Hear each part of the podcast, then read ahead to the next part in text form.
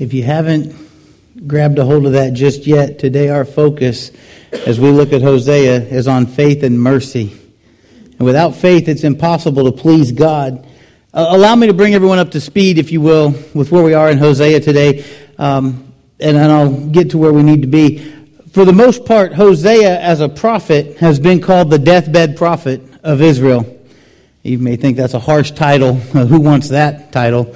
Um, but the, the reality is, he was the last prophet to prophesy before the northern kingdom fell to Assyria. And it's been said that his ministry followed this golden age in the northern kingdom. He prophesied that there was kind of this golden age in the northern kingdom where peace and prosperity not seen since the days of Solomon.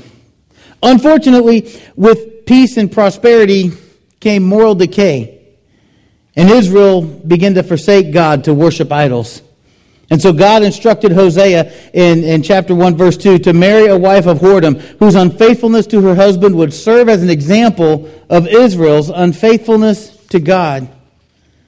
Hosea then explained God's complaint against Israel. He warned of the punishment that would come unless the people returned to the Lord and, re- and remained faithful to Him. As we go through this study, we need to keep in mind the book of Hosea shows the depth of God's love for His people a love that is full of mercy, a love that tolerates no rivals, and a love that requires faith. Will you pray with me? Father God, I thank you for the opportunity to be here to, to share from the prophet Hosea his words. I pray that we'll, we'll understand what you would have us do upon hearing these words, and that we would live out boldly what you ask of each of us. It's in your son's name we pray. Amen. As, as we get started this morning, though, I asked the praise team to, to stay up here for a moment. They're going to sing one more song. And as we look at Hosea chapter 2 and 3 today, I want you to keep in mind uh, the words from this song, and you're going to see why it's important for us to maintain our faith in God. Go ahead.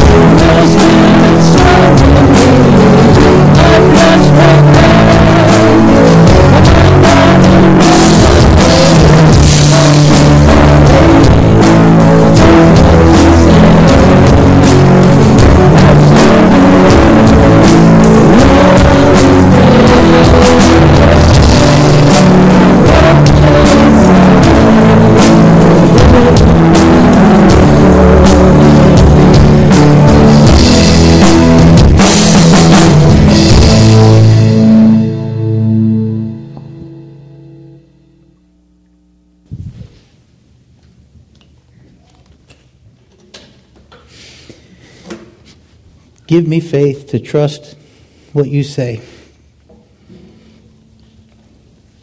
I hope you'll think on those things as I go through this. Let me ask you a question. Why should we desire to be people of mercy? Why is that something we should desire? Other than the fact that we appreciate when God extends mercy to us, why should we be people of mercy? And ideally, as we grow in our faith, we should reflect that same mercy that God bestows on us to others. But make no mistake, there's a huge difference between extending mercy and condoning sin. We're going to look at Hosea chapter 2. And some of you may think, well, that's a very odd message to share on July 5th. But stay with me because this gets amped up pretty quick. Hosea chapter 2, verse 1 says, Say of your brothers, my people, and of your sisters, my loved one, rebuke your mother, rebuke her, for she is not my wife, and I am not her husband. Let her remove the adulterous look from her face and the unfaithfulness from between her breasts. Otherwise, I will strip her naked and make her as bare as on the day she was born. When you become as naked as the day you were born, you pretty much have nothing. You know, to make that very clear. I will make her like a desert, turn her into a parched land, and slay her with thirst. I will not show my love to her children because they are the children of adultery. Their mother has been unfaithful and has conceived them in disgrace. She said, I will go after my lovers who give me my food and my water, my wool and my linen, my olive oil and my drink. Therefore, I will block her path with thorn bushes. I will wall her in so that she cannot find her way. Verse 7 She will chase after her lovers, but not catch them. She will look for them, but not find them. Then she will say, I will go back to my husband as at first, for then it was bet- I was better off than now. Sorry. She has not acknowledged that I was the one who gave her the grain, the new wine and oil, who lavished on her the silver and gold which they used for Baal. Therefore, I will take away my grain when it ripens, and my new wine when it is ready. I will take back my wool and my linen that cover her body. So now I will expose her lewdness before the eyes of her lovers. No one will take her out of my hands. I will stop all her celebrations, her yearly festivals, her new moons, her Sabbath days, all her appointed festivals. I will ruin her vines and her fig trees, which she said were pay from her lovers. I will make them a thicket, and wild animals will devour them. I will punish her for the days she burned incense to the Baals. She decked herself with rings and jewelry and went after her lovers, but she, but me, she forgot, declares the Lord. Therefore, I am now going to allure her. I will lead her into the wilderness and speak tenderly to her.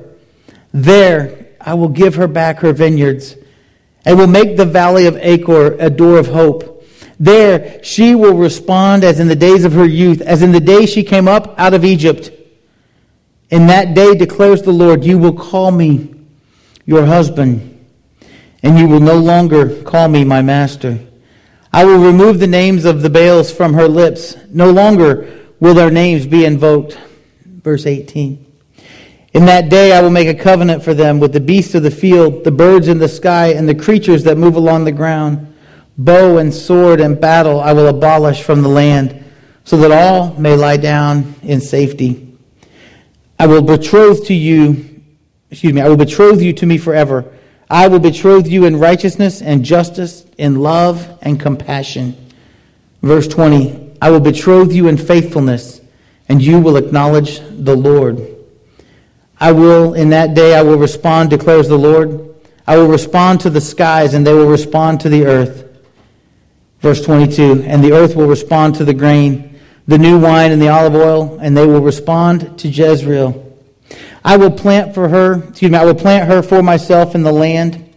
I will show my love to the one I called not my loved. I will say to those called not my people, You are my people. And they will say, You are my God. Now, originally, I just wanted to read the last couple of verses. But as I studied through this and I looked at these words, I realized we can't truly appreciate what's happening in verses 17 through 23 without understanding the whole chapter. You see, the first half of this chapter is talking about the punishment that is for the nation Israel. And because as a nation, they had taken the blessings of God. They had taken their abundant crops. They had taken their massive vineyards. They had taken the gold and the silver and even their physical selves that were blessings from God. They had taken those and they handed them over to Baal worshiping. It didn't happen overnight, but it happened over years. And this is what has happened. They took the blessings of God and they handed them over to a, to a lesser God, to an idol to worship. Does this sound familiar? You know, when, when most people read through Hosea, they get caught up on, on, on what a wretched woman Gomer is and, and how can she do this to her husband? How can she continually uh, go and prostitute herself out over and over again? And, and, and why would Hosea keep going to get her? But that's not what it's about.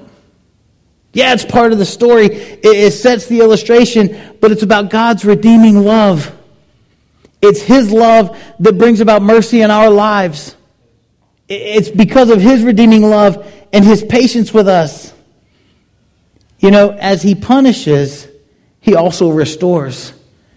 That's because of His redeeming love. And through God's restoration of Israel, Israel finds freedom. We can find the same freedom in those things today. Last week, two weeks ago, excuse me, we shared with you uh, the meaning of the names of Hosea's kids. Each name was partnered with a negative meaning. As we come out of chapters 1 and 2, we're seeing that, that Hosea has made these prophecies to Israel's northern, northern kingdom about what's going to happen. And, and it's not good, it's doom. We shared that. But also, in this whole process of what, of what Hosea is saying, God seeks restoration for Israel. And, and Israel as a people would still achieve her purpose in God's story. Remember, our God keeps his promises. He made a promise to Abraham. He made a promise to Isaac. He made a promise to Jacob that their descendants would be like the sand of the sea. And what we see here as we go from, from a word of punishment to words of restoration is that Hosea's son Jezreel, uh, in the first chapter, that meant um, that God scatters in judgment, is what that name meant. But here, as we hear the name Jezreel, it means God is sowing for growth. Okay? So there was punishment, but there's also a plan for restoration. And for those who are going to follow God, He is going to scatter for growth. Also, with Lo Ruhamah, the name that meant she has not obtained compassion becomes Ruhamah. She has obtained compassion. That's us. We're the recipients of God's compassion, of His grace. Lo Ami, not my people, now becomes Ammi, my people. Even when God is declaring punishment for the nation Israel, He is setting out restoration for Israel as a people that's how awesome our God is. Uh, do you see this?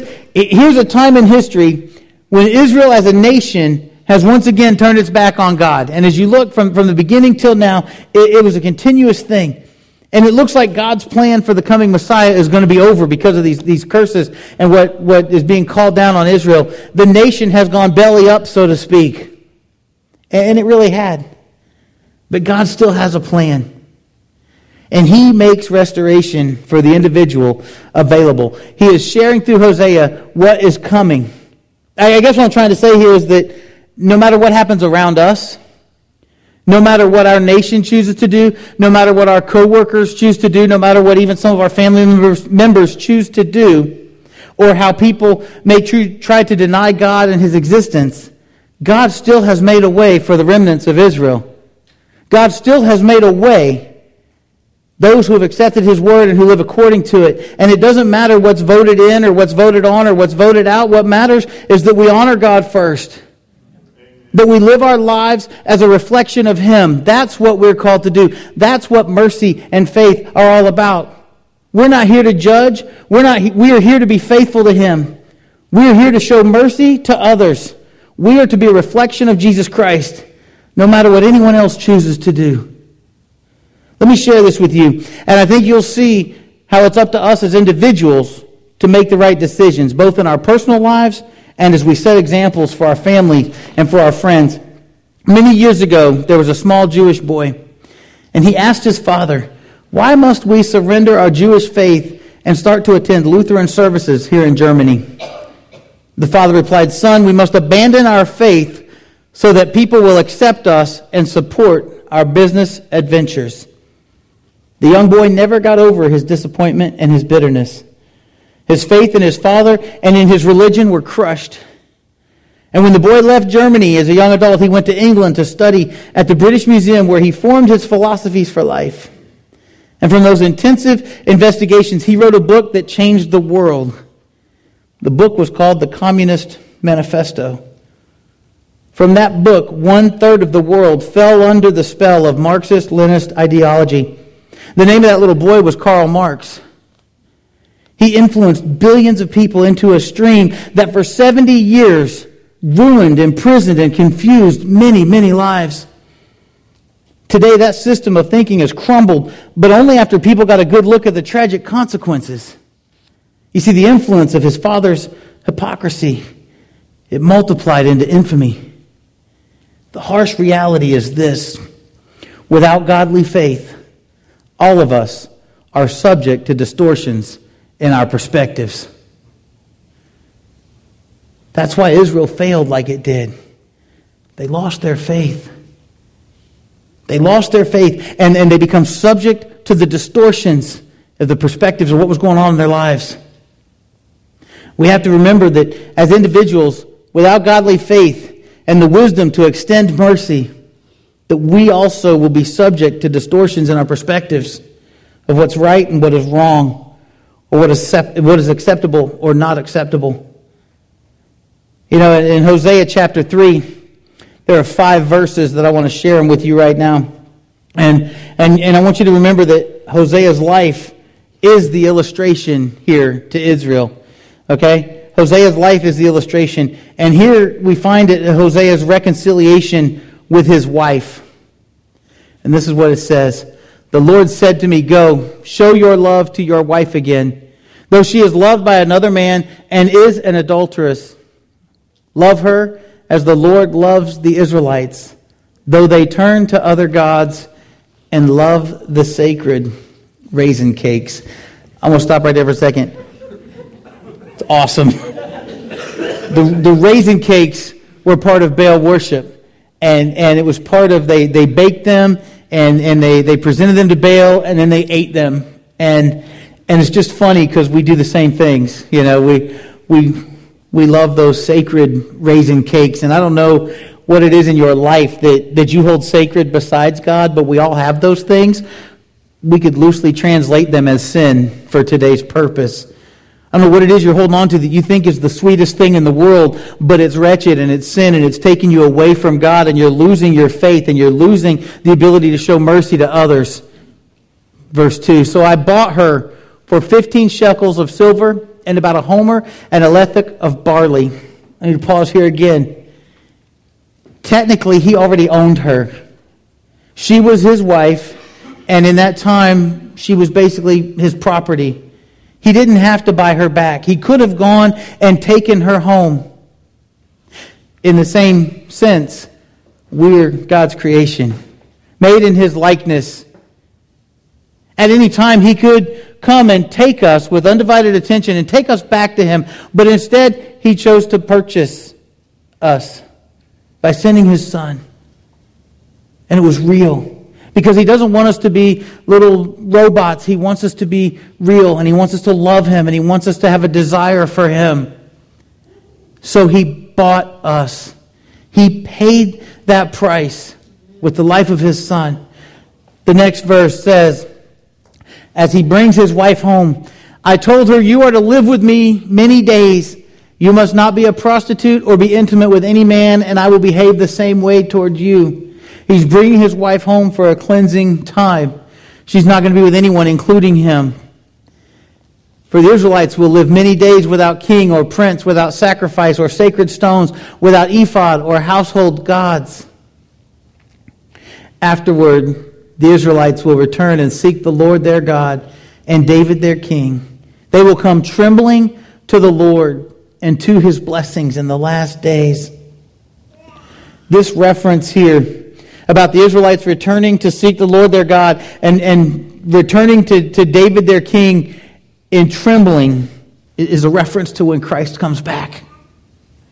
Man, I get excited about that. Hosea says to his wife, and God says to Israel, they will come trembling to the Lord, to his blessings in the last days. Those same blessings that God gave them in the beginning, that they turned and gave back to Baal. Scripture says they're going to come back trembling before the Lord, and they're going to come back to his blessings. There's a story about a mother who came to Napoleon on behalf of her son. He was about to be executed. Now, the mother asked the ruler to issue a pardon, but Napoleon pointed out to her that it was the man's second offense and that justice demanded death. The mother said, I, I don't ask for justice, I plead for mercy. And the emperor objected. He said, But your son doesn't deserve mercy. Sir, the mother replied, It would not be mercy if he deserved it, and mercy is all I ask. Her son was granted the pardon. It's kind of the same way for us with God. His blessings of mercy, if they're deserved, it's not mercy, it's justice. Because that's what we deserve is justice, but instead he gives us mercy. We need to make sure that we practice the same thing by extending mercy. Not just to those that we deem worthy, but to those who are undeserving. Hosea chapter 6, verse 6 says, For I desire mercy, not sacrifice and acknowledgement of God, rather than burnt offerings. You see, we can go around the neighborhood and, and our jobs and our schools, we can go everywhere talking about how we acknowledge God. We, we can go everywhere and say that we're a Christian. God doesn't necessarily need that. He needs us to act like Christians. He needs us to live out that mercy that He's given us. Our sacrifices don't mean a whole lot. Our offering, our time of communion, our time of work, it doesn't mean anything when we walk out of here and go back to being judgmental and hypocritical and, and harsh to the people that God has entrusted in us to share the good news. I desire mercy not sacrifice and acknowledgement of God rather than burnt offerings. Folks, we can sit back and complain about all the things that are going wrong in our world. Or we can stand up and we can say, I'm going to do what is right. I'm going to acknowledge and I'm going to honor God. That's what I'm asking you to do today. As we come to our response time, stop asking God for justice on this world. Because truth is, we don't want God to deliver justice on us. If God came in this room right now to offer justice, who would want it? I want mercy. Stop asking God for justice on this world. Start asking Him for mercy in your life first. I don't know what that looks like for you. Maybe your first step in that direction is baptism. Is it time for you to confess Jesus Christ as your Lord and Savior and repent and be baptized for the forgiveness of your sins and to receive the gift of the Holy Spirit? Maybe you just need to repent, Christian. Maybe you need to seek a new direction. If you'd like prayer and accountability with that kind of decision, our elders are here. They'd love to pray with you and encourage you. Whatever your response is today, don't be like the nation Israel. They reached a point in following God where they were stiff necked people. And they refused to repent. Be like people, Israel, but allow God to, to restore them. Allow God to use you for His glory, regardless of what is going on around you, regardless of what the people around you are doing, regardless of what the nation or the world around you is doing. We need to be individuals of faith and mercy that's what we need to be. And, and if that's what you want to be, as we sing this song, go ahead and just stand and respond with us accordingly. It's been great to worship with you all this morning, but now it's time to go. As you go this week, make sure that you're not like the two men who worked on the ocean freight liner. One day, the mate who normally doesn't drink, became intoxicated, and the captain entered into the log. Mate was drunk today. And the mate, he begged him to change the record, but the captain said, It's a fact, and on the record it stays. A few days later, the mate was keeping the, the log, and he concluded his entry with, The captain was sober today. Realizing, there you go, think about it. Realizing how such a statement uh, would be perceived, the captain asked the mate to remove it. And the mate replied, Well, sir, it's a fact, so on the record it stays. You know, the spirits of judgment and retaliation make for unpleasant shipmates. and that's not what we're called to do. The uh, Phil, the, the uh, theologian from Duck Dynasty, said, Our culture has accepted two huge lies. The first is that if you disagree with someone's lifestyle, you must fear or hate them. The second is that to love someone means you agree with everything they believe in or do. Both are nonsense. You don't have to compromise your convictions to be compassionate. You don't have to compromise your faith to show mercy.